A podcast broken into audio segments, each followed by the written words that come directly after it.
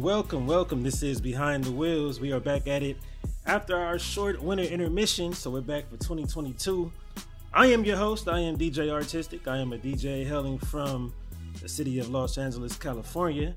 Uh, everybody say what's up to my co-host EB. EB, let them know. What's going on, everybody? I am EB. I am a writer, blogger, and a content creator based in the planet of Brooklyn. Brooklyn in the building. Okay, and this is Behind the Wheels. We talk about everything past, present, future when it comes to black music. So let's go ahead and get into it. So before we actually get into our primary segments, um, just to catch up and recap what's going on right now. Uh, so the first thing I got to talk about is uh, I was attacked on Twitter last night, and I kind of enjoyed it. It was it was kind of funny. It's like when you get jumped by your little cousins, like they can't really hurt you, so it's just fun, but it's it's challenging because they it's still they, they getting a little bit heavier, you know. Right. But yeah. So basically, why was you attacked though? We I need to know yeah. exactly what because they might have been right to attack you. I don't know yet. You let me know. So basically, um, we're talking about the Super Bowl and everybody's hype about, of course, you know, Drake, Kendrick, Eminem, uh, Drake, Drake, Kendrick, Eminem, Snoop, Mary, of course. So with that, a lot of folks are kind of you know questionable about Eminem. Like people who aren't Eminem fans are saying he shouldn't be on there. In that case, I've actually defended him, saying you know I get why he's there. It's still Super Bowl. It's still Middle America. Whoop whoop whoop. But what happened last night is that Timbaland posted a clip that Dre had saying Eminem versus who in the verses, and it's basically yeah. like Eminem's is doing his typical comical, ramical, blamical, samical, nomical, like yeah. super fast rap. The space. So yeah, yeah. yeah. So my response to that was just saying, um, basically, you know, the, the issue with Eminem is that he makes music to, to prove that he's a great rapper versus making it enjoyable and making it to where it actually has replay value. So that was my comment. So initially, most folks who saw it, mm. most of my followers all kind of agreed. Next thing you know, all of his fans found it. I guess it's the Eminem hives, just like the the Nicki, uh, the the Barb's, like the Beehive, and they was on my head. The funniest part is that it was, of course, you know, just to be blunt about it. I expect Middle America. I'll just say it that way. Middle America was on it, mm-hmm. but surprisingly, mm-hmm. it was a lot mm-hmm. of Nigerians and Africans and even some Jamaicans who were signing with Eminem. I didn't know he had a fan base like that in Africa. I was kind of shocked about that. Jamaicans so they, and Africans? Yeah. Really? That was some of the main ones uh, on my wow. head about it. So they're everything from if, if he doesn't have replay value, how is he the second highest string artist last year? And every album he does is number one. He has the most number one songs out of this, this, this, and that.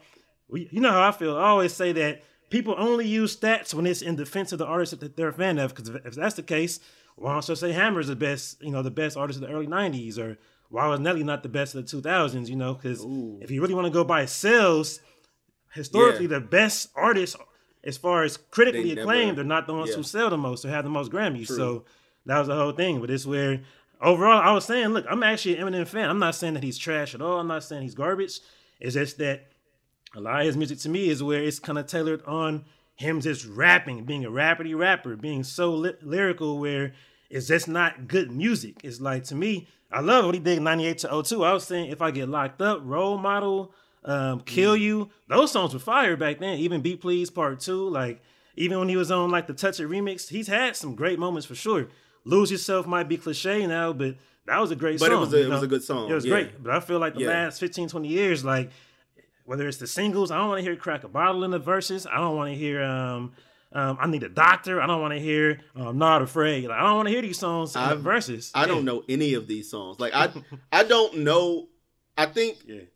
listen, whenever they first announced who was doing the Super Bowl halftime show, yeah. for whatever reason he stuck out like a sore thumb. I was like, that's out of mm. place. Then I saw the promo. And you know he's Promo's doing his fire. thing Promo's with the triple cadence or whatever. Yeah, you know how he, he he does his thing. And I was like, "Yo, this is dope! Like, I'm actually excited to see him." Yeah. I don't think you was wrong for that. Um, because you're right. There are other people who rap in the and you know with the style that he does or whatever, um, yeah. lyrically, but they make good music. Yeah. He just doesn't make good music. Like Twista makes music that has Twista. replay value. Busta Rhymes makes music that has for replay sure. value. I mean, I took it back to JJ Fad. Baby D yeah, baby. was rapping her yeah. ass off on Supersonic and you will still yeah. play it. Eminem, yeah.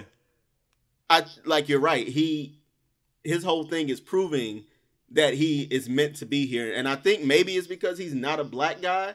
Yeah. And he has to fight that off all the time being a white rapper. But the music hasn't been good to me in a very long time. Like for real, for yeah. real. Now that I'm realizing this, uh, it's twenty years. Twenty, yeah, like it's oh, it's been twenty years. I, I just yeah. realized that it's been twenty years since he's had good music, in my opinion. So yeah, I don't think he was wrong for being attacked, but I, I I'm still stuck on Jamaicans and Africans. I was tripping off that. Yeah, it's like wow. I don't know what it is. I don't know. I realize a lot of times outside of America it's where they they do kind of enjoy what's more top forty in America. Even even my first time in the club in Ghana, they're playing like EDM stuff, and there was an all black club. So I feel like a lot of times what's big in America with white folks ends up being big, you know, with them, which is interesting. You know, that, that it, it, makes, makes it that way. Yeah, to an extent it does. So okay. that's what happens. So yeah, so I was attacked, but shout to shout to Eminem, shout to the Eminem fans out there. You know, it's it's I enjoyed that. So, but moving on the from white that, chocolates, white chocolates in the building. So, so everybody right now, what I can say right now is that we are in season three of the pandemic, and with that, it's probably the most unpredictable season. A lot of these tours are getting canceled. We just saw that Adele um, canceled her tour. It looks like was it the day of, or what happened with that? Yeah, um, she canceled it, and and she said that it was because there were um, members in the production who had COVID. There was a COVID outbreak now reports are coming out saying that she was just unhappy with the way the production was going. Mm-hmm. Um, and it wasn't like it was postponed or anything; it was just canceled. So oh, wow, wow. They, I don't know what's going on with it. Honestly, I think um, there may be some truth to the reports. I don't know. There may be some truth that she just wasn't happy with it at the time, or she wasn't happy with someone. Um, because you know, if it was a COVID outbreak, I mean, like we in season three of the pandemic. COVID's like, been here, yeah. You know, it's been here. Like you would have known, like that. You that's something you prepare for in a way. So I don't know what's going on with with Adele. I know um that this is Vegas, so you know that's mm. that's that's crazy to cancel like something like Vegas. Like you can cancel like St. Louis, Missouri, or you you know Tampa, Florida, but not Vegas. So I don't know what's going on with with your girl. Yeah, I, I can't call it. And also, the same thing happened with the Fugees, and with that, I mean, without even seeing any speculation, I mean, we just it's the Fugees. Like it's, it's Lauryn. The Fugees. It's, Lauryn, Lauryn on her own, I wouldn't be shocked if it was canceled. But listen, yeah. even the way they described it, um, because again, they didn't postpone it; they canceled it. Yeah. And even the way the statement they issued when they were like, you know, the time just isn't right, it's not aligned. It had Lauryn Hill written all over it. I don't know what she did, but it was Lauryn Hill. I was actually a little upset because I wanted yeah. to go when they did the surprise show here in New York. I wasn't able to go, but people oh, that wow. I know went. They didn't like the show, but really? Really? I wanted to go. You know, for nostalgic reasons. Like that's the Fugees. Like when will we ever get to see them again? I guess the answer is probably never. But I think the last time they united was like the BET Awards some years ago, like on stage. That was the last time we saw all three of them together, and the show in New York, and now the tour is canceled. So I don't know what's going on with mm. these people and uh, who are not realizing that yeah, this, there's still a pandemic going on. But yeah. you know, you knew this whenever you planned the tour. That's the way I see it. So I feel like with that, hard to really call. So speaking of Vegas and those tours coming up, uh, Silk Sonic announced that they're going to have a Vegas, Vegas residency, so I'm hoping that's not canceled. Um, I'm not sure if I'm gonna make it. Them tickets look extremely expensive. They Listen, yeah. I I don't think they'll cancel it. I I yeah. For whatever reason, I don't see them canceling. I know they're they have their Vegas residency coming up. The Isley Brothers are about to go on tour for their 60th. I think Jodeci, New 60. Edition, and Charlie Wilson are going on tour. Then you got Maxwell, Joe, and Anthony Hamilton going on tour. So yeah. tours are happening, like the productions are going on, they're being planned. I don't see Silk Sonic canceling. Isley Brothers, uh-huh. I don't know. You know, when when when you a certain age, you got to be careful. Like you know that you can use that excuse to cancel when you a certain true. age. I mean, you said you know, 60, 60 year anniversary. 60, 60 not that in music. Not that yeah. they're 60 years old apiece. Not, no, like, no, no, no, no. That's insane. 60, they've been making music yeah. for 60 years. So they if they cancel, then yeah. I'll understand. I you know, Babyface and Kim just announced their tour. I saw that too. Like, There'll be so many aunties in there. All the bougie aunties gonna be in there. All the bougie aunties. I all hope the... everybody is requiring vaccination though, because you know yeah. our people. I hope so. Yeah, we need that. Even though people got the fakes, that's a different convo. But yeah, that's that's what it is. So yeah, so let's get go ahead and get into it. So uh, our first segment is gonna be called the rewind segment. The Rewind, we like to talk about artists who are from the past who may or may not still be making music, but you know who we feel deserve their uh, flowers. So for this episode, who would you like to pick for your Rewind? Gotta go with Kelis. Um, Ooh. I was on Twitter thinking about the Neptunes and their R and B productions, and I was asking, like, what are some of their best R and B productions? Kelis was like the number one name to come up, and mm. I admittedly have never been like big into Kelis, but really? I was going back and listening to everything, and I was like, "Yo, yeah, this is dope." And also the fact that she doesn't classify herself as an R&B artist that kind of didn't help. Like she yeah. doesn't like being referred to as that. She don't like being put into a box. But um, the girl's right out of right out of Manhattan, right out of New York. Um, she's been talented her entire life, like a prodigy of sorts. Like Kelis plays violin, piano, and saxophone. She went to LaGuardia High here, so that's the school that everybody, everybody goes to. Nicki there. Minaj, yeah. Tichina Arnold, Diahann Carroll, like everybody goes to that school. Uh, she hooked up with the Neptunes and released her debut on Virgin called Kaleidoscope in '99, and that's when "Caught Out There" was the lead single that came out yeah. that people uh, loved. I remember I loved that song, and uh, she was also on vicious. ODB's "Got Your Money" that year. So it was like good cross promotion for her to have her own song out and then be on his song. Um, other singles from that album were "Good Stuff" with uh, Pusha T and then she had the song "Get Along with You" that had that like oh, Tim yeah. Burton esque video that I really rock with. Um, surprisingly though, she like did well. Not surprisingly, she did a lot better in the UK than she did the US. Um, and that year she went on tour with both Moby and U2, so separate tours. So new artists, you going on Moby. tour with like legacy artists like Moby and U2 that's a lot.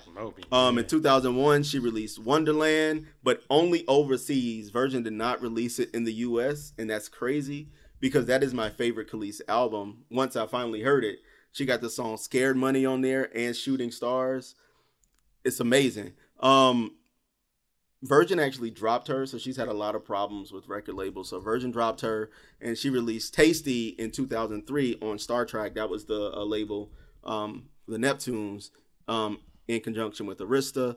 That's when Milkshake came out, and Milkshake was everywhere. Like Milkshake, I remember Milkshake playing, and older people not knowing what Milkshake meant. had no idea what my milkshake brings all the boys to the yard meant. And once they found out, oh, man, they once they found out what milkshake was big no for her. it was I mean, huge. I still, I still want some, some of her milkshake. I'm saying. I'm, listen, I'm still, I, it's Kelis. yeah. Uh, but that album was that song was huge for her, and on the album, um, she got Raphael Saadiq, Dallas Austin, uh, Andre 3000, um, Rockwilder to all produce, and she did that because after the success of the first album that was released here, and then the second album in the UK, people were saying that she could not do it without the Neptune. So even though they did produce on the album, she wanted to bring in other producers um, just to say, you know, I don't need the Neptunes to be a good artist. Like, you know, we work well together, kind of like Brandy and Dark Darkchild or like Puff and Mary. You know, like it was Janet and Jam and Lewis. It was like just a partnership of people. Um, So after she did that, uh, songs like Glow on that album, Hot, Sugar Honey Iced Tea, hot. Her and Raphael Saadiq worked very well together. Um, and then in 2006, she released Kelis Was Here, and that's when Bossy came out. And every Bossy. girl I know had a chain that said Bossy. Everybody thought they was the boss. Like Kelis was doing her thing. Um, but she's she's been quiet as of late. She did release a single in October, and last month she announced that she has a new album coming out this year in the spring. So we're gonna wait and see what when if it happens because she she has announced before that she was having you know albums released and nothing has happened. Like I said, she's not had really good luck with labels, but I think Kelis is like insanely talented. Um, in 2010, she had an album, and then she had another in 2014 called Food. And um, part of the reason for that is now Kelis is a chef. So I think um, if we do get an album this year, I'm excited to see what is going to sound like because, like I yeah. said, Kelis does not like to be put into a box, and I'm sure she's been listening to what everyone else is doing, and she's yeah. going to want to do something different. It's like, and, and I, she, I doubt she'll work with the Neptunes. You know, they had that that falling that big, out. I saw it. yeah, that. that big falling out. So I doubt yeah. she'll work with them. But I'm hoping that she'll at least get like Saadiq on there. I'm hoping Andre 3000 will be on there.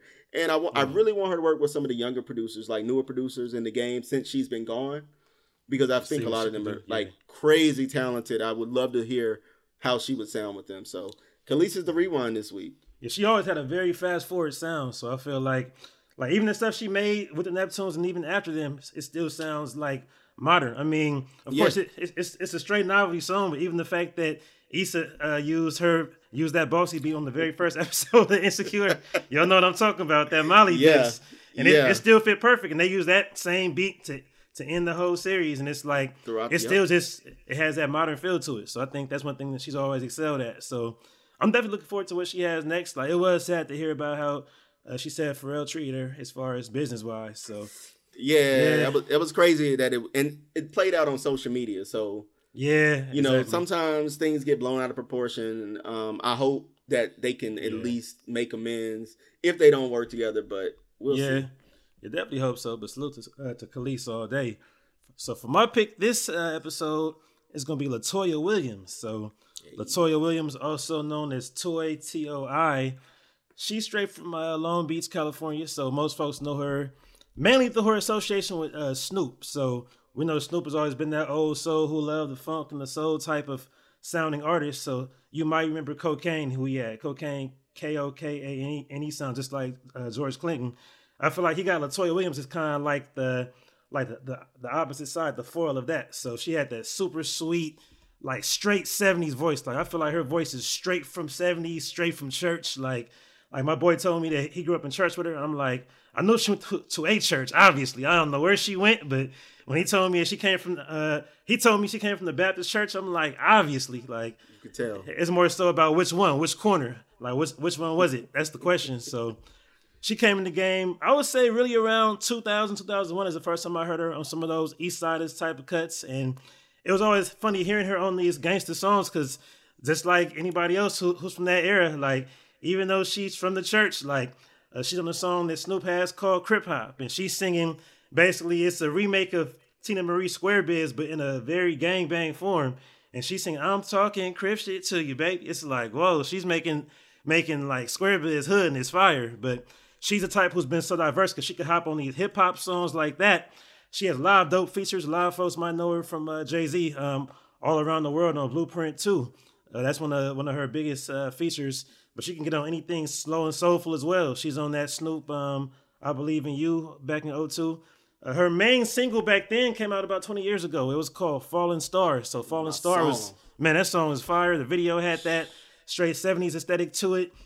It was produced by Michelangelo, who came from Portrait. You know, Michael Saulsberry uh, produced that.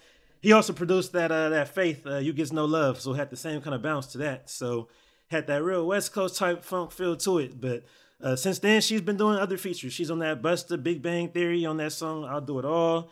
She had tracks with Wiz, Game, uh, Anthony Hamilton, My First Love.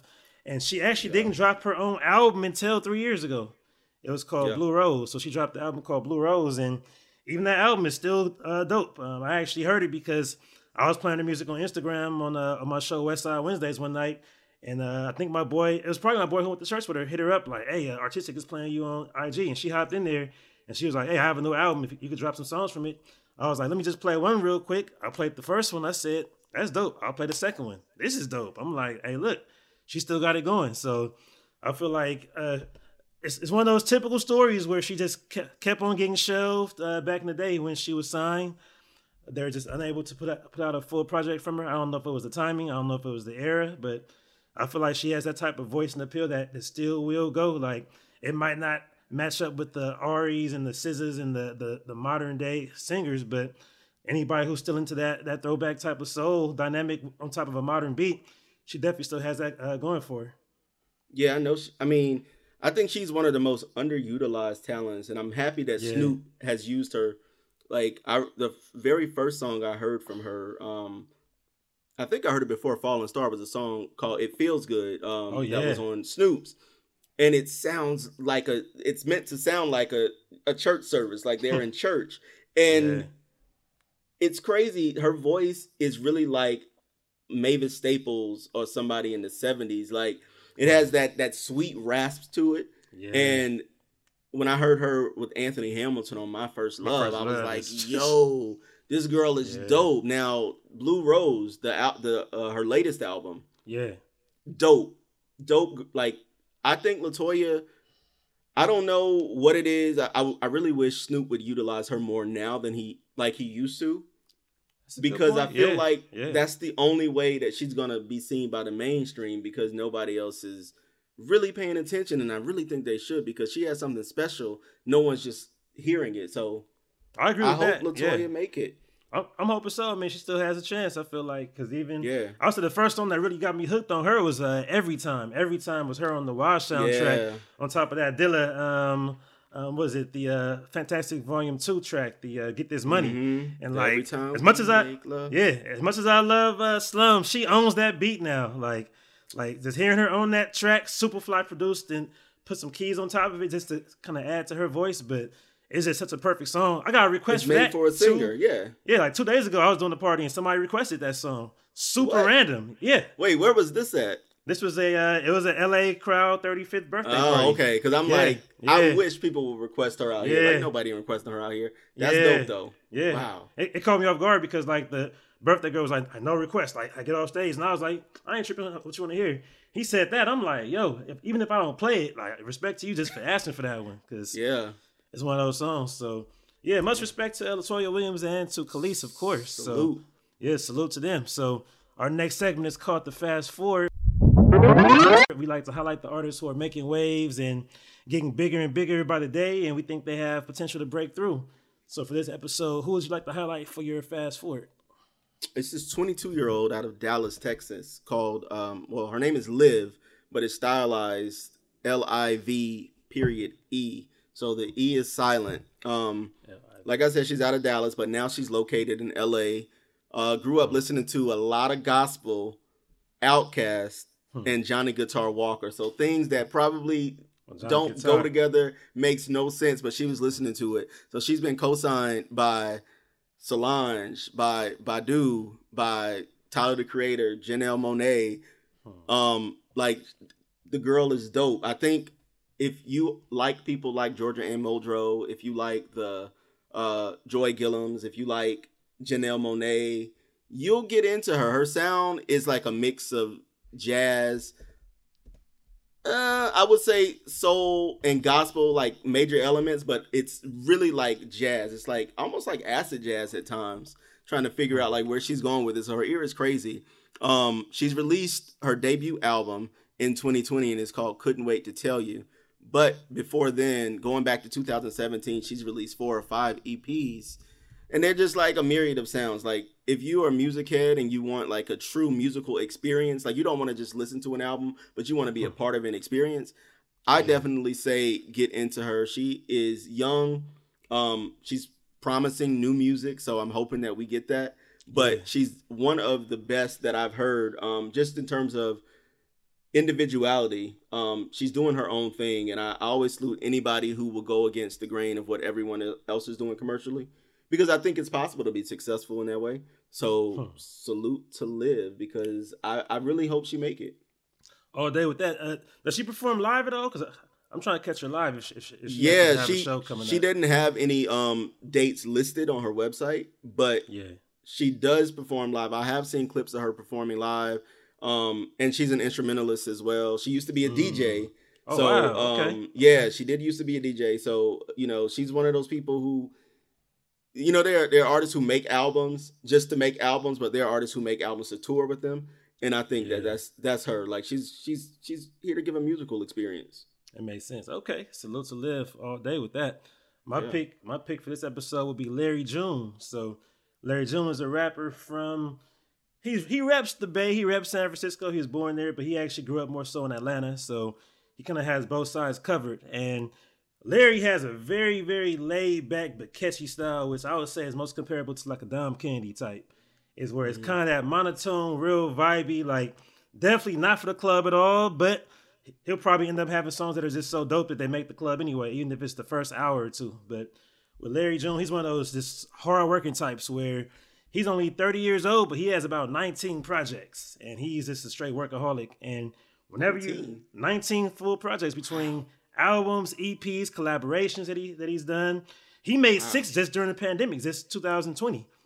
And it's like you can just tell he's a workaholic. And whenever you hear his music, it's like for him to have that much music, you you waiting for the filler, and it's like he has most of it is all consistent and strong too. So it's where wow. most of his beats have that that vibe to it. I would say uh, some of my favorite songs from him are definitely like 6 a.m. in Sausalito, which was produced by Mr. Rogers from Texas.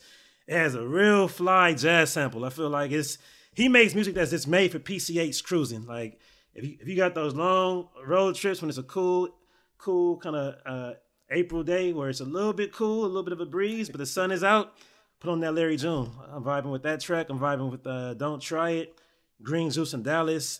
You got a song called Tracy, California too. Tracy, California, um, city up in the Bay Area, outside the Bay, I should say, but that song has a dope Sade sample on it too. So it's where I think he's one of those types that when you just hear his delivery, it sounds kind of monotone, but he has a sense of humor. He just always saying little funny stuff in there.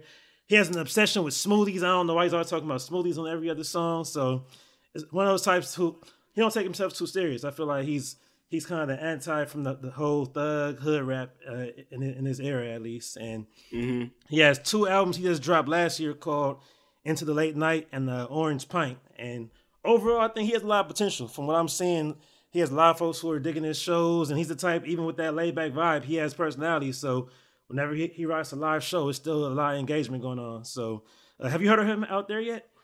Yo, so I was just looking him up and I realized where I know him from is the yeah. song from The Godfather of Harlem with Swizz Beatz. Oh, yeah. Um, please yeah. forgive me. I didn't realize that was him. I didn't know who that was. So I have heard him. Okay, and yeah. um, I'm looking through his discography and man, like. Yeah, he has so much. This is crazy. He dropped three albums in 2018, five in 2019, six in 2020, and yeah. two in 20. What? Yeah, he's a workaholic wow. with that, and it's like once once again, whenever you hear his projects, it's like they all have the same kind of vibe to it. I feel like it's start to finish, uh, they're all dope projects. So, I'm so I've heard of him definitely, but yeah. I've not heard him being played out here. Like if I hadn't yeah. watched the show, I wouldn't yeah. I wouldn't have heard him being played. So that's I'm gonna have to listen out for him. Actually, I'm added some of these songs already, but yeah, yeah, I'm hoping that people catch on. For sure, I feel like um, I think he'll probably break through the South for sure before the East Coast because for one, he has a connection with uh, Mr. Rogers in Texas, and yeah. especially Texas because Texas likes that kind of laid back cruising music. So right, right, right. It might not get as big in the Atlanta, Memphis, Florida, but I feel like Texas and even the uh, Mississippi type of vibe. They, it might rock with him out there, I think. But yeah, salute to Larry, Larry June out June. there. He's doing his thing out there. So that is our fast forward segment. So next up, uh, we're gonna have a quick intermission. Then we, when we get back, we're gonna do something fun where I feel like if you playing this with your with your friends or coworkers, whatever it is, whoever you're listening to, go ahead and join in with us or even tap in on social media for this next segment that we're gonna have on the drop. And then we're gonna end off the whole show with the beat match, which might get some of y'all a little bit riled up, but you know, it's gonna be an exciting one for y'all. So I'm sure it'll be divisive and polarizing as always, but that's coming up for you. So we'll see y'all in a second.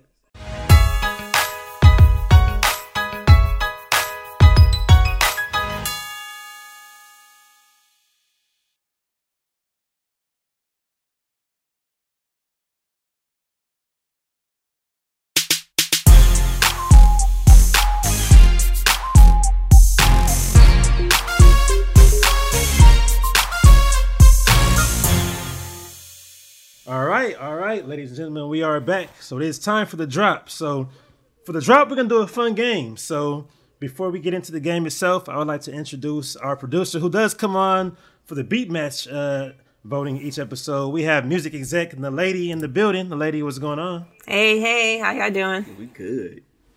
We are good. We are good. That is for those who don't know, that's also my manager. So you know, salute to her out here doing her thing from Philly and all that. So mm-hmm. yeah, so Mm-hmm. so what are we gonna do this time for this for this episode? Um, we're gonna do this.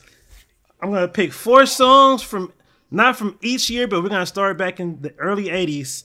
I'm just gonna pick uh, select years. I'll pick about 12 different years for each of these years, I'm gonna pick four R&B songs. Each of us are gonna pick our favorite out of those four. So anybody who's listening, of course, y'all can debate it with your friends. You might put it on social media, whatever it is. But that's how we're gonna do it. So because we have our guests, I'll, I'll go in this order: Nalady, then EB, then me. And if you want to debate between them, if you want to say if, if you feel stuck, if you need some help with your decision, whatever it is, you know it's all for fun. So, are you all ready? Oh my god! I'm ready. I, I, I yep. know I'm ready. I'm ready because I know hey. the lady's probably gonna have a concert experience tied to like eighty, a good oh, eighty-five oh, percent of these questions. Listen, I don't want nobody roasting yep. me because these decisions, I, I don't know. We gonna we gonna and see. You, and you're going first each time too. So why? I mean, because you are. So I mean, just to be fair, I ain't put any bad songs in here. Each song on here is a certified classic. They're all different. They all sound different, of course, different eras. But whatever you pick, I don't think anybody can roast anybody for no. any of these these answers because it's they're all classics. So all right, let's go ahead. Let's go ahead and get into it. Before we were even thought of, back in 1981, one of my favorite years, had a lot of songs, but I'll, I'll pick these four. So out of these four songs, Luther Vandross, Never Too Much. Gap Band, Yearning for Your Love, Frankie Beverly and Maze, Before I Let Go, Teena Marie Square Biz. Now, lady, is. I'm going home. I'm going home. Nope, it's on you. What? It is on you. it is on you. Okay, Luther, Gap Band, Before I Let Go, or my personal choice today. Yeah. Doesn't matter back then who who sold more, who was on top, right. just what I like today. Right. Just your yep, your personal favorite. Yep. Okay, I'm I'm I'm thinking about between yearning for your love and before I let go. Although I love Luther, yeah. but not that song choice for this. So, I mean, and I, uh, Teena Marie. I mean, that song definitely spanned decades after that. But I would say yearning for your love because I can't stop okay, seeing Charlie okay. just running across stage and like I can't take it out my head. So I'm gonna go with that. You can't. You can't do it. Okay. Okay. All right. Eb, mm. what would you hmm. pick? Um. Wow. This is actually a lot harder than I thought it was gonna be. Um. I'm going to go with before I let go. And that's just the DC talking and hmm. just the influence of the song and how many times it's been remade and it has a remix that I love, so I, I gotta go with before I let go. I think. I you think. Understood. I mean, mm-hmm. so for me, for me personally, as a as a DJ, as a FAMU graduate, all that, like before I let go is an obvious choice as far as parties go. When it comes to parties, when it comes to that breakdown, that's right. that's like the prime. That that's the black folks' journey. Don't stop believing. That's like that right. is just that song that everybody's auntie, uncle, grandparent if your grandma don't like that song, I don't trust her cooking at all. but my personal favorite song, probably top three of all time, is that "Yearning for Your Love." That Gap Band, that Charlie, mm-hmm. that bridge when that third verse comes in, and just the way that song rises is just so perfect. The build up to it, like it's just there. So I, I gotta go with "Yearning." So all right, so two two of us picked "Yearning," one pick okay, okay. before I let go. So all right, so I'm gonna skip. I'm gonna skip some years. I'm gonna go straight to '88. '88. New edition, if it isn't love, Bobby Brown, every little step I take, Guy I like, or new edition again, Can You Stand the Rain? Oh my. you got it with them two new edition songs. yeah, yeah, like that seemed like Yeah. That was a cheat. And then the third yeah. one is Bobby Brown. Anyway, what type of Yeah. Can you stand the rain? Okay, okay. All right, EB. See, I don't like EB. I ain't like that reaction. Well, you know, like you know what? Reaction. My reaction is going to continue being that because I'll have my answer set in my head, and then you're gonna say something. I'm gonna be like, man, maybe that's the right. All right. Um, I'm gonna go with I like. I'm gonna go with I like. Mm. Mm. Between those two, I feel like I would say yeah. Uh, I would say Can You Stand the Rain is a better song overall. Yeah. Like it's a more legendary song.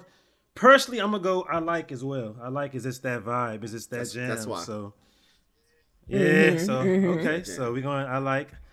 All right. So we're gonna skip ahead five years. So this is what we're gonna do. Uh, a lot of people know that to me, 1993 is the greatest year for R&B music since I would say 81, and especially for for you know the '90s and up. So I'm gonna do the I'm gonna do '93 twice.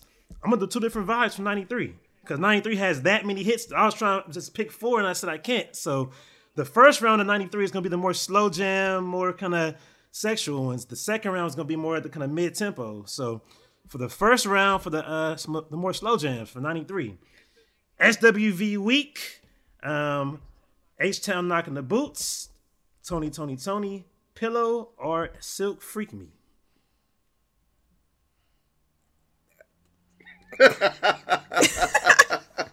I just what? Okay. Okay. There was some jams that year. Everybody was having babies that year. All my 93, 94 babies, yeah. I mean, H Town was that was a moment. Okay. You was knocking boots in 93? I wasn't, but that it song still lasted. Like Yeah. Yeah. Because it just Yeah. You can just still play that and like, okay. Yeah. All right, I'm still going with weak. SWV. Weak. Okay, okay. Yeah, I'm gonna go weak. I yeah. Out of the songs listed, I'm gonna go weak.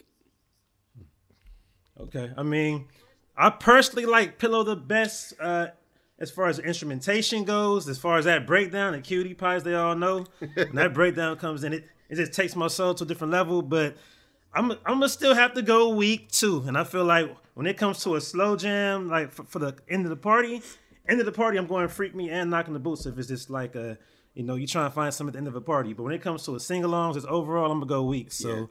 weak gets the uh, weak sweeps that round. So all right. So for the more mid tempo for 93, Tony, Tony, Tony again with anniversary.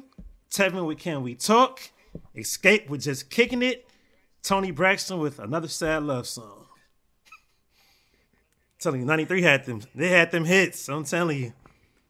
Yeah. Okay. All right. Um I know what it's not. Um let me see what I want to vote for. I I would say you I don't know. Anniversary and Can We Talk is is ooh, that's close. Okay. Yeah. I'm going to say Can We Talk? Okay, okay. I'm all I'm right, going to go right. anniversary. Mm. That's that's my two top picks too. Can We Talk is a more legendary song. It's better for the club. It's like the number one 90s R&B club song now. I don't know how it got there because I, I never heard it in the club 10 years ago. Right. I heard it because I heard DJ MoMA put it in rotation because I didn't hear it the whole 2000s at all. But um, as far as just my personal favorite, I'm gonna go anniversaries. Just the way, just like with Pillow, I feel like it's just one of those that has the great instrumentation with Tony Tony. The way that they switch up the uh, the beat a couple times, that extended version with the yeah. strings on it. So yeah, I'm gonna go anniversary. So all right, so let's just take a quick step. One more year over, 94, 94. Janet, anytime. Um, Boyz II Men, I'll make love to you. Blackstreet, Before I Let Go, or Zhané, Sending My Love?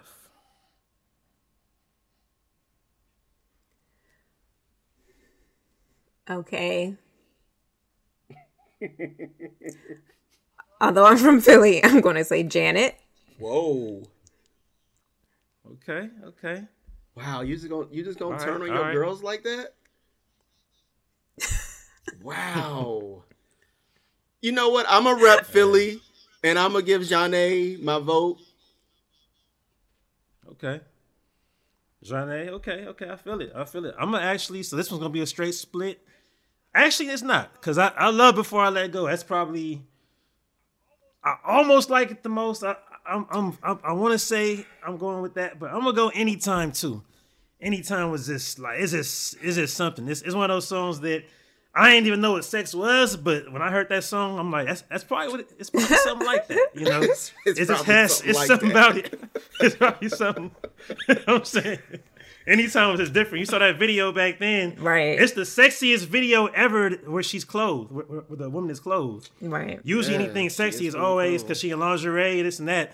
She's fully clothed, but it still just has that aura to it. So I'm gonna go anytime. Wow. So, all right. So let's go 96.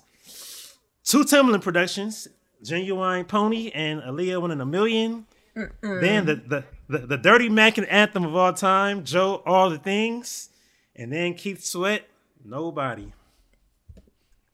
Oh, I know who is not. Okay, all right. Same. Same. Okay. Okay. I wonder. Who was it not? Keith? I'm not gonna. Keith? I'm not going there. Okay. I'm just gonna right. say what it is, All right. and for me, it's gonna be Ginuwine. Okay. Okay. I can rock Um, with that. That. Although I love, I love One in a Million. Got to throw that out, that album. I listen to it all the Yeah, time. yeah, But. I'm just saying, I was a big Ginuwine fan, and today I am. so Today, today. we're gonna have to get Ginuwine Okay. on the show. We that's that's what's gonna Okay. happen. What we do? What, what happened with TGT? Okay, anyway, what did happen with that? Oh. We, I We seen it once. Listen, I, know what happened. I happened know. to I know what happened, but we hope to have one of the members on here, so I'm not gonna say nothing. Right, right. And Ginuwine was the closer. So anyway, Right. Um, oh, okay. Okay. I'm, I'm gonna go with Ginuwine. Aaliyah, one in a million. Yeah. Okay. I am uh, uh they're both so legendary in like totally different ways. One in a million is like the most, I think, the most influential beat since it came out. I think it's probably the most influential beat since Teddy um, and Keith had um, "How Deep Is Your Love" as far as it being imitated. Pony is just different. It's just that that bass line with that frog. I don't know if it's about it is different. how he got. He had the frog. I call it the Frogo tune. There was like a frog doing auto tune or something on the bass, like whatever that was. legendary. Uh, I am going to, and I, I still love that Joe all the things because he was he was speaking some bars Yes. about I'm gonna make your mama scream. I love it too. I'm like, he has some bars on there, but uh, uh, uh all right, Aaliyah, Aaliyah, just because that, yeah, I'm gonna go one in a million because that song is this. it takes you there. So I'm gonna go one in a million. So all right, on to 97. We got about seven years left. So all right, 97. I can love I can love you for Mary J. Janet, I get lonely. Next, Butter Love, and uh, LSG, my body. Janet. Oh, quick. Uh huh. We performed. Rapid- we rapid performed fire. to that song at a talent show, even though we shouldn't have. Like, You had a chair? We Y'all literally- had no chairs up there? my- I get lonely. Let me do my math. We had to- because you was how old in ninety, Eighth grade. and you was lonely. Listen. no, he already said we were singing songs we shouldn't have been singing. I was say, okay. I mean, But- you were, but that choreography in her video, we did it for. Uh, yeah, I ain't gonna. I'm not gonna find that video. So you, got, you gotta find that one. I'm, I'm gonna go through Philly. I'm gonna you can ask call my friends. We did it. You can call them. We did it. I'm gonna call Charlie Mack. I'm gonna call everybody I know in Philly. Somebody got that. So, Um, all right, That's my vote. all right. I'm gonna ride with my girls Tanisha and Rhonda, so I can love you. Oh, okay. Yeah. Tanisha and Rhonda. What? Okay. I'm gonna go. I get lonely too, just because. Can I break it down? Like that breakdown part is just one of the most iconic Right? moments. I'm gonna tell you this. You know what? Why I didn't pick Yeah. that song? It's because I always hated Why the that? remix with Blackstreet. I always hated the remix. Bothered me so much Really? because I felt like it was a perfect song, and you Right. added something that didn't need to be added, and I- so I'm just like, uh, It didn't. And then he tried to play that in the verses. right. Oh, that was hilarious. He tried to play it I was like, no. Yeah. No. You can't do that. And baby, the way Babyface responded was like, "That's Jasmine Lewis, right? Oh, oh, we, I don't do remixes." Right, right. I'm like, oh, come on. Picking Like, somebody else's song. Face had to kill him with that. Yeah, Face had to kill him. Took it in. I mean, I love Teddy. You know, I'm team. I'm team. You know, Diddy. dumb dumb Diddy all day.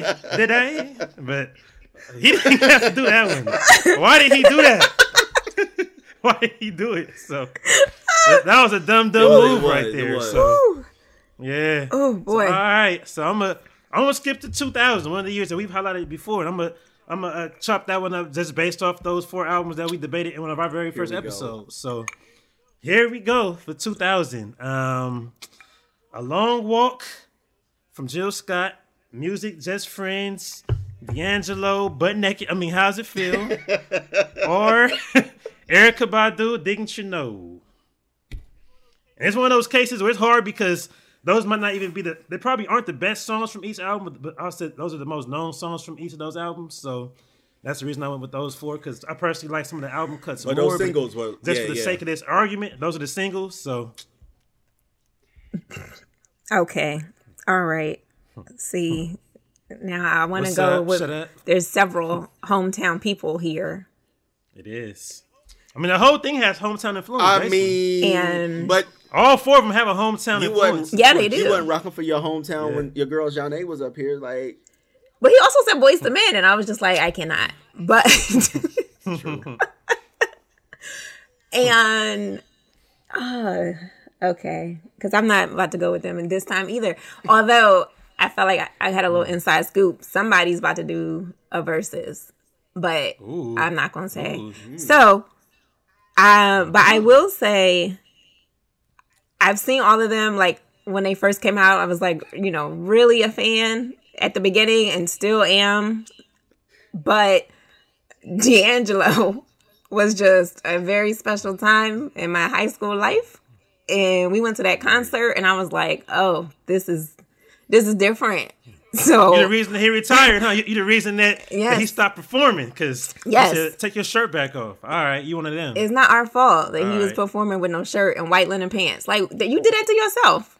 So I'm voting for D'Angelo with that song specifically, though, because Jill, I love Jill, but and I love Musiq. That's one of my top songs for him as a debut. But I gotta go with D'Angelo. All right, all right. I mean, You said it. let me just say, I love how she said somebody's about to do a verses, but I'm not gonna say nothing. But three of them already did verses, so Yeah. So you know, right? Right. Okay. But um, I Uh-huh. gotta be real, and out of those four songs, I gotta go with Musiq. I think. I it's crazy. I'm going with I like Musiq, it. but I Yeah. gotta go with Musiq. I gotta go with. I like it. Yeah, That I would, mean, that would have been my next. yeah. I. I mean, I'm kind of stuck because it is, for me, it probably is between Just Friends and How Does It Feel? I might have to flip a coin. I mean, uh, this is, uh, I'm gonna say Just Friends. I'm gonna say it. I feel like How Does It Feel is still a better composition. It had that Prince thing to it. It had that church feel to it. You know, uh, I mean, it, it was so it was so classic from hits hits from the streets doing the video version, from Jamie Foxx doing his version, Right. Jamie with the stupid cornrows on, and yeah. So, but I'm gonna say I'm gonna say Musiq. I'm gonna roll with Musiq. So, all right, all right. So Yeah. let's go 2002. We're getting close to the end, closer, but 02. Ashanti, Foolish, Amerie, Why Don't We Fall in Love, Mario, Just a Friend, 2002. Usher, You Don't Have to Call. Okay. Okay. uh all right. That one I would say Amerie or Usher. So Jeez. Uh I'm gonna go with Usher. I'm gonna go with Usher. Usher. Okay, okay. I gotta go with the with the song of every summer. Why don't we fall in love? Like this, probably the one I Mm-hmm. still listen to the most. Yeah, I get it. I get it. I'm gonna go. I'm gonna go Usher too, because that I remember where I, where I was when I first heard that on a high school 12th grade retreat, and it was somebody playing the album because it was a case of like I was at that point in time where I still didn't really care for a lot of R&B like artists. I was still you know all the way hip hop. So I'm like, oh, Usher album. All right, I'm listening to these songs, and that song comes on, and I'm like, wait, what is this? Like, rewind that. So I'm gonna roll with that, and I think I'm actually happy that Michael Jackson turned it down. 'Cause I, mean, I feel like I get I get why he turned it down because it was the, them trying to make a modernized version of what he already had done 20, 22 years before. But I feel like it, it was more more uh, suited for us. I love so- that we both had the same. Yeah. The first time I heard it, I was on a retreat too, but it was a church retreat, so we wa- we real? supposed to be playing that Okay. album, but we was playing the album. Y'all weren't, but so that's wild. Yeah, Yeah. yeah. Wow. Yeah. I have to roll with it. So okay, so that's 02. So speaking of Usher, 04, of course we know um that Confessions album. I'm just gonna do four songs from Confessions. I knew you were. I knew it. I knew it. you I know? knew it. I knew it. I was like, because ain't That's nothing going gonna do. against it. Ain't nothing going up against it. I knew you were gonna do that. that's- How we Oh. look, so that's what we gonna do. So 04. I'm gonna just do the more slow jams. I'm gonna do Can You Handle It? I'm gonna do Bad Girl. That's what it's made for in seduction. Okay, I got my answer. Good I'm night. with it. Good night. Yeah. Okay. All right, give me a second. I already know what it's not. I'm just trying to figure out what it is. Wait, okay. Okay. Jeez. I really like I really like Can You Handle It? I mean, I know you, you hear Bad Girl every club, but I'm gonna go with uh I'm gonna go with no, Bad Girl. It was just it was it was great. It was great. Yeah, yeah, I agree. I gotta EB? I gotta roll with Can You Handle It? Yeah. Yeah, yeah. I feel like Bad Girl is definitely that club track that like it wasn't even close to the biggest song at the time. But this is the one you hear the most now Definitely. from that album for sure. But can you handle it? Like it's one of those that when you have a memory attached exactly. to it, it's just there. So it's one of those. Yeah. I was doing one of those house parties at FAMU, and I was already slowing it down. But somebody was like, "Put on, can you handle it?" I never even thought to play it, but I'm like, "All right, let me try it." And just the energy in the room, I'm just like, yeah somebody getting pregnant. I think somebody did actually. Uh, shout out to them. They, they kid they kid about thirteen now. Oh no. but yeah. So. Yeah, but that it's, yeah, it's so, that song. It's, it's a memory yeah. attached. It was freshman year at Howard, and I actually had that song as my ringtone for a good two months. It was my ringtone on my phone because I like the song would. so well. It was, I, it was it was real for me. So yeah, ringtone. yeah, yeah. Okay. That came. Out. All right. Okay. hey. now I know where, where your was, mind was at. Okay. Listen, he was that type. Listen. Hey, he was that type. So, all right. So I'm gonna skip ahead a couple years. You know, I'm gonna go to 2011, the year that Beyonce said, "I'm tired of this EDM. I'm, I'm going R&B." So I'm gonna give her two. Beyonce Party, Love on Top. Kelly, her homie, came through with motivation, and then Frank Ocean Novacane. Love on top. Love on top. Okay. Um. Okay. Wow. Uh. Um. I think I'm going party. Party. I gotta okay, go. Okay. Well, I mean, I, am going yeah. party, but with three thousand. Which one? With J Cole. let me let me specify. okay. yeah. Yeah. Yeah. I I get it. I, I roll with that. I would say. I'm gonna say love on top. Like party is definitely the, the more party song. You still hear it more often. Um, Novacane was one of those that was like the biggest breakthrough because it was bringing Frank Ocean to the masses, and you still do hear that in certain um, types of crowds. Motivation at the time was the biggest for sure because motivation it at the was, club was yeah. huge.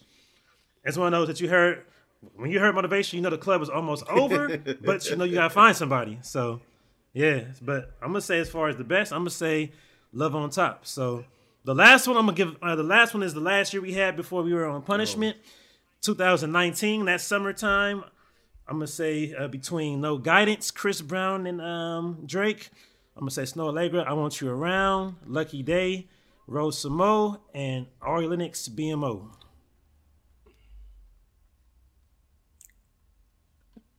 Um, I can't even say I was originally, originally going to say, which was, do I know these songs? Um, I was like, please don't do no 2020. Um, t- okay. I mean, I'm telling you, I don't remember one of them, but uh, I know I like that Snoh Aalegra song. I know I like that. I I like Lucky Daye as an artist, but I don't I don't remember. I, I like Ari too, but I, I'm is probably his biggest breakthrough song in that point, I would think. But oh, you know what? Maybe. Okay, all right, you're helping me. I saw him at Essence yeah. Fest July 2019. All right. Always a concert. Always a concert. Yep. Thank you for that because now he got my vote. Lucky day. Okay. Okay. He was new. I was like, who is it? Yes, it was good. Yeah. Okay. Okay. Lucky got lucky with that one. All right. Yep. Uh, it's between um, I want you around and uh, BMO, but I, I crazy. I think I'm going with I want you around. The Snoh Aalegra. You going Snoh? Yeah. Okay. That's a good one. Yeah. In this case, I think my DJ bias is gonna kick in for once. I'm gonna go no guidance because I feel like 2019 that was the last time we had a, just a truly open COVID free summer, and that song, that song I feel like was the biggest song of that summer, and it's rare that it's rare that R&B songs are that big. I feel like the year before we had uh, "Boo'd Up" Ella Mai, which was the biggest probably the whole decade when it comes to a club song that was truly oh. R&B. Yeah. was that uh, the video with them fighting? Yeah, yeah. Oh, I can. I was like, I don't remember that. Yeah, no okay. guidance was huge. That that was huge. So yeah, I'm gonna go with that because love, baby, yeah, I'm back. Like as soon as that part comes, the girls are singing that. So right, right, yeah. That's I'm gonna roll with that. So that would so that would conclude our segment. I'm not gonna go anything more new than that because I mean, I feel like since 2020, it's like I mean, even 2019 was different, but it's even hard to pick four songs that were huge from certain years. I'm just gonna say last year I would probably have to pick "Leave the Door Open." It's just the biggest R&B song for sure. Yeah, mm-hmm. it was. I mean, mm-hmm. and it's, it's, harder now yeah. because a lot of like if you listen to us while we were choosing, we were going based off of memories attached to songs. It's hard to have a memory yeah. attached to a song when you're sitting at home during the pandemic. So yes, yeah, it's a blur. Yeah, so it's like, oh, okay, it is, it is, mm. it is. Like even certain songs, like like even though it's not R and B, somebody was saying something about um last year's biggest song being Cardi B up. Somebody else was like, wasn't that 2020? And I'm like, like no, it's 2021. But you forget because the pandemic is one year to us. Like these years are just a complete blur. Like the last two and a half years are just kind of yeah. the same. one us. long so, year. Yeah. So yeah. So. Uh, Mrs. Nalady, we we appreciate you for being here with us. Um, let everybody know where to find you at on social media. You can find me on IG at Nalady N N A L E D I N, uh, and that's about it. Thank you for having okay. me. It was like playing hey, Aux God in real life. Have y'all heard of Aux God, yes, the game? It was. Yeah. It felt like we were playing thing, that. Right? yeah. That's kind of what we were doing. So, yeah. Hey, but guess what? We'll see you back in a couple of minutes because you know what's next. Boom. It's time for that beat match. It is that time. So, let me get some sound effects. All right, there they go. We just heard them. So what we have right now is a beat match. So as always, me and EB always struggle just to even find matchups because 95% of the time we agree, and even when we, when we disagree, it's not like it's a huge difference. But I think we found one today. So with this one, um, I was just trying to think like who are some artists we could put against each other for you know a versus type of matchup. If it was just whether it was 20 songs, 30 songs, whatever it would be. And um, with this one, we came up with a matchup which might be a little bit unfair, but we're gonna run with it. Um, uh, between Nas and Notorious B.I.G., both some New York legends. We got Queensbridge going against Brooklyn. Both of them basically debuted in the early, early 90s. Um, both of them probably had their most notable album in 94, arguably at least. But but with that, um, EB, if you had to pick between those two, I know you're Brooklyn, so I'm assuming I'm assuming you're gonna roll with Notorious B.I.G. You have assumed wrong. Um, I I hope nobody don't listen. If you see me in these Brooklyn streets, just pretend like you did not hear yeah. this episode. I gotta roll Uh-oh. with Nas on this one. Uh oh. Okay. Okay. And for me, it's one of those things where I could really I can go either way. They both have a very strong argument, but I think Biggie's argument is stronger personally. So with that, we're gonna have what's called our beat match. Each of us get three minutes to explain our case, and then we have two rebuttals, and then we have our producers, the lady who we just heard from, along with Melissa, who will give their verdict. So um, EB as my guest. Let me know what what makes you think that Nas would have the edge over uh, Biggie in a in a versus, and if you want to even set your own parameters, whatever it is, like whatever you think would lead to this victory, let me know. I mean, listen, if for a beat match, if we're just talking about song against song, Nas is going to win um, simply based on hmm. quantity. Um, he has 14 albums, um, studio albums, to Biggie's two. So quantity, he got him. Um, I think when we talk about quality now, that's when things get a little shifty. I will say Nas is notable for being such a great storyteller. And not only that, his style is so distinctive that he was called the new Rakim when he debuted. So where most rappers will, you know, rap and try to rhyme, you know, to the beat or like when the snare hits, Nas made his more conversational and that was the first time that a rapper had really done that and taken off with it. Um and the fact that Nas has always been Nas. Like I said, he was called the young um the the young Rakim. Nas's style never changed. You know, Biggie on the other hand was he his whole flow was different, you know, when he first debuted. It took them going back and realizing that all right, maybe this isn't the best approach and that's when he came up with um his his his rap persona. Um that's who he was, you know, his flow, the the voice and everything. That that's something that Nas didn't have to do. He didn't have to change his style to sacrifice anything. Um, in addition to that, I think when I talk about beef, you know, Biggie and Pac had their beef, but the beef between Jay and Nas, Nas gave us one of the greatest diss tracks of all time with Ether. Like I'm saying, one of the greatest. It probably is the greatest, the greatest diss track of all time. And I don't think that Biggie had that in him. I don't think Biggie was hungry enough for it. I don't think that. Hmm. I think Biggie was he was a commercial artist, not not you know his intentions, but he was commercially successful.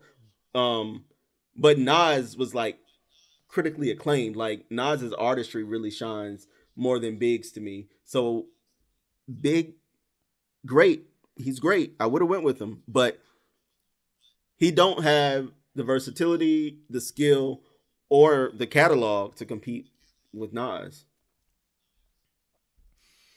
Interesting. Okay, okay. So with that, so this to start from you saying that um that Biggie's style changed. I see that I see a parallel with Kendrick. With Kendrick, if you hear Kendrick before he really got big, when he was just K Dot, he had times when he sounded like Eminem, he sounded like Andre, he sounded like Wayne. He didn't have his own style for a while, but once he got it, it was so perfect. He, he can hop on any track you throw at him.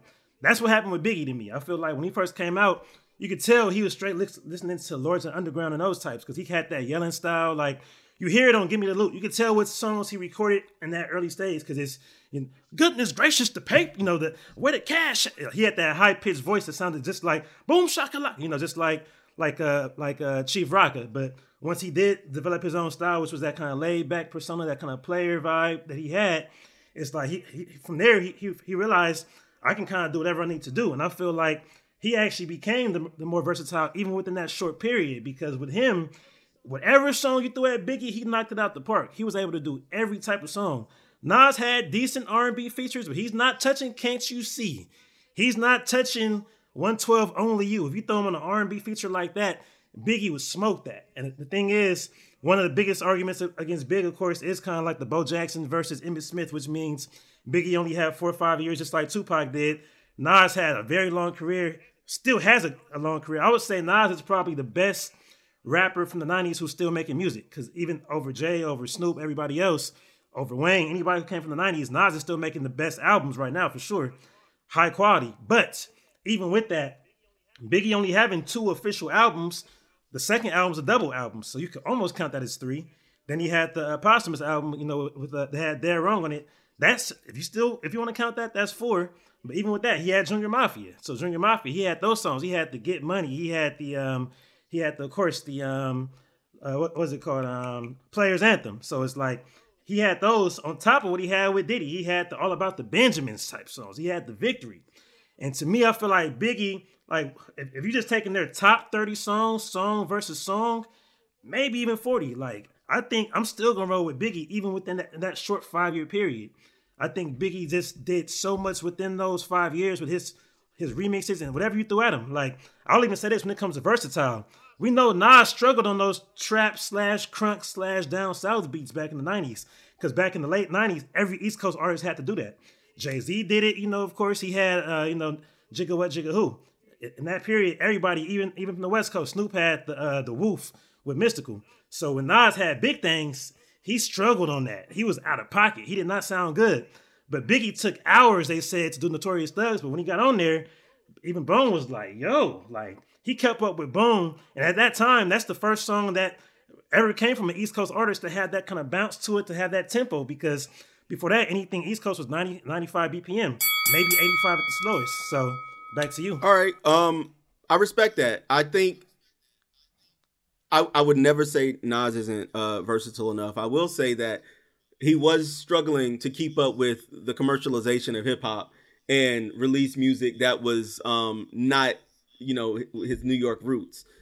I mean, we we think of Nas as like the king of versatility. Like we got a whole saying: is it Oochie Wally or is it one mic? Like his style is so distinct where he can do something super X-rated, something super explicit, and then turn around and have kids talking about they know they can be what they want to be. Like that to me that's that's versatility because not everybody can do that and remain authentic like you still got the same flow you still got the same style um even if we were just taking the first two albums from each artist you know, Nas got uh Illmatic and um it was written. It was yeah. yeah. Illmatic and it was written. I still think Nas has the better material. I will say Biggie probably got the better singles from each album or the most successful singles, huh. but Nas has the better material. And then Nas, you got to throw in the, the stuff that he did with The Firm. Like, Nas was making moves. It, it wasn't as, like, I'm going to keep using this word, commercial as what Biggie was doing, but Nas was still making moves, even if you didn't necessarily like it. Um, I just think you got songs like "You Owe Me" with Ginuwine that were huge, like in the 2000s, and then you got other stuff like "New York State of Mind" or "If I Ruled the World" with Lauryn Hill. I think Nas has given us a pretty good blueprint for longevity, yes, and versatility, all wrapped up in one. Um, because who's to say that if Biggie was still here, album number three would not have been what Nas's third album was, which was, you know, not as good as the first two. Like Biggie never got to experience that. I mean, it's a hard call. It's hard to say, but um, what I will say, so even the whole is it Oochie Wally or One Mic was more of a diss because it was like it didn't really feel like that was him doing Oochie Wally. It was where like the thing with him is that whenever he, he switched up his style too much, yeah, we know he had those purist fans, but with that, it just wasn't great enough to break through. Because with Biggie, he had those same exact gutter fans. And when you talk about album cuts, Biggie had the album cuts. I mean, he had the Gimme the Loots. He had the Warning. Was I, mean, I don't know if you call it album cut or not, but it was, it was a street song. It wasn't commercial at all. Of course, the Machine Gun Funk type, the what?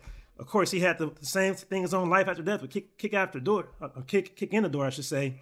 I feel like when it comes to album cuts, uh, I got a story to tell. But they're so strong as album cuts, you still heard them in the club with that. You can still play those at a concert, and the whole crowd's gonna rap it. Uh, one of the most recent verses at the uh, Dipset verse LOX, they played the instrumental to Warning. Everybody rapped the whole song. As a DJ, I've never in my life heard that. I said, let me steal that because like I've never even seen it where you just play an instrumental and the crowd just raps the whole thing. There's not a single Nas song that you're gonna do that to.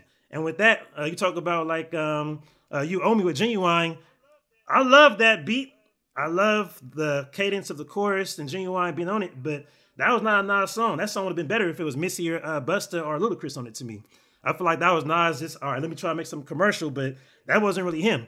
But with Biggie, he can make these street gutter songs. I mean, you know, the original version of Ready to Die didn't even have like Juicy, didn't have even one more chance on the, the one that was released even. One More Chance, the, the album version is way different because he was making these more gutter songs. But you throw in this commercial song, he knocked it out the park. I mean, One, one More Chance remix, of course, Juicy. As much as he hated it, he made that a very classic song that you can hear at a commercial, at a white uh, dive bar, or at a hood club that's in New York. It's like Juicy works in both angles, and I feel like in that sense, I think Biggie was a lot more versatile, and he was the type who had he, he had fun with it. I feel like uh, he had that kind of player image, which was ironic because he was fat, black, and ugly as he always joked and said. But it was like that's what it was. Um. yeah, yeah, yeah, yeah. All of that. Um. You ain't had to throw that in there. Um. I Nas is Nas I mean, is just more. Yeah. Like on a creative level, I feel like Nas just got him. Like Nas, listen to a song like Fetus, and he's rapping like he hasn't been born yet, and then listen to a song like Amongst Kings, and he's rapping like he's already gone. Then you got songs where um Sekou story where he's rapping like he's a woman, like he's so imaginative, like that he he can put himself into positions that he's not experienced and he has no idea what that's like. Like Biggie has a whole album conceptualized around life after death which is great. But Nas rapped that shit like he meant it. Then we talk about the songs like Life's a Bitch, New York State of Mind, If I Ruled the World, Watch Them Niggas, which is a personal favorite. You Owe Me, Hate Me Now. Come on, Nas got it. If you if you want to go song for song, I'm gonna just go. Let's go. I'm gonna close like this. Real Love Remix. Dolly My Baby, Party and Bullshit. Jay Z uh, featured Brooklyn, Brooklyn's Finest. I'm going. I'm gonna go like this. All the songs that's not even on his two albums. All these are not on his two albums. Brooklyn's Finest, the B side with the Brat, Flavor in Your Ear remix. Don't be mad because UPS is hiring. Of course, players had them get money. He had a song with Michael Jackson this time around. Victory, all about the Benjamins. The freestyle with Tupac. When it comes to these R&B remixes, only you can't you see as I mentioned. He had to be happy with the bald head dude I don't mention no more. He had those unreleased cuts like just playing, you know, dreams of fucking, a, you know, an R&B chick. You can't stop the rain with Shaq. Then he had the, you know, the Lucy's like, who shot you? You know, even one more chance is a Lucy technically. But then on the albums, he's giving you the Big Papa, the Unbelievable, the the Juicy, the Warning. On this second album, the double album, giving you Hypnotized, Kicking the Door, Fucking You Tonight, More Money, More Problems, Notorious Thug, Story to Tell, Going Back to Cali, West Coast with it, Ten Crack Commandments, Sky's the Limit, you know? And then even on the third one, he had like Dead Wrong. So I'm telling you, when it comes to songs, I gotta go Biggie. So with that, I'll give it to our producers to judge. Uh, Nalady and Melissa. Um, let's see what y'all say about that. Of course, this might be one case where the lady does not have a concert experience with Biggie. But you know, you never she know. Might have. She you might have been know. at You that part. know. Or their cousins in New know. York. You know, You never so, know.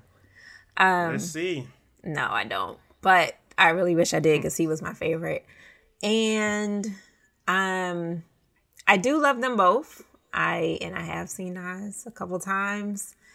And uh yeah, I'll leave it at that. So based on the arguments and EB, you did a great job because I've I've never considered him versus Biggie to be a real conversation, but you did a great job with the but the longevity like that's you just can't deny that. And right now he really is putting out top out top tier stuff. So um however i the biggie argument was still too strong to me. Like i know i think in versatility is still biggie i think if he he executed better with the versatile stuff that he had and he would do even more if he was still here um and, and i just wish you know he can't win that catalog argument but overall I I still think I have to give it to him. I respect that. I respect okay, that. okay. All right, Melissa, what is it? This is a very tough one. Um, y'all both did phenomenal jobs. I'm still right here. Cal- I'm like trying to process it in my head. Who, who? Uh, gosh, I think, I think I'm gonna have to go with Ron on this one too. Damn, Okay, starting okay, I mean, 2022 off yeah. like this. Hey, look, there's plenty of time to come back, but you know, I, I had to take that one. I said, you know, Biggie is just. It's, it's tricky. I mean, yeah, like Nas has been here for so much longer, but Biggie in those five years, he did a lot, and he did a lot, like a lot. Yeah, So I ain't hating on that. Yeah, yeah, he did. So for everybody who is listening, we appreciate you all. So please, um, if you have any suggestions for anything for the drop, for any artists you want us to highlight, or for our beat match, please send us an email to behindthewheelspod at gmail.com. So please uh, also make sure that you can rate and review us on Apple and Spotify podcast. Um, it helps other other listeners find our podcast. And, and you know, I want to hear your input on everything from the beat match and especially when we had the drop when it came to those best songs for each year. Hit us up on Twitter, hashtag behind the wheels pod. Let us know uh, what you think about that and who you would pick for those some of those arguments. And uh, with that, find me on social media. I am at DJRTISTIC on Instagram and Twitter. I'm on Twitch at RTISTIC310. EB, uh, where can they find Uh, you? you can find me everywhere on social media. EB for Prez, and that's EB the number four, and then Prez is P R E Z. There it is. There it is. And that is behind the wheels. We're jumping off 2022 like that in Just your like that. So you know it. You know it. So we appreciate y'all for being tuned in. See y'all next time. We out. Out. Behind the Wheels is produced by Melissa D. Montz and the Lady Sec, and the music is provided by Epidemic Sound.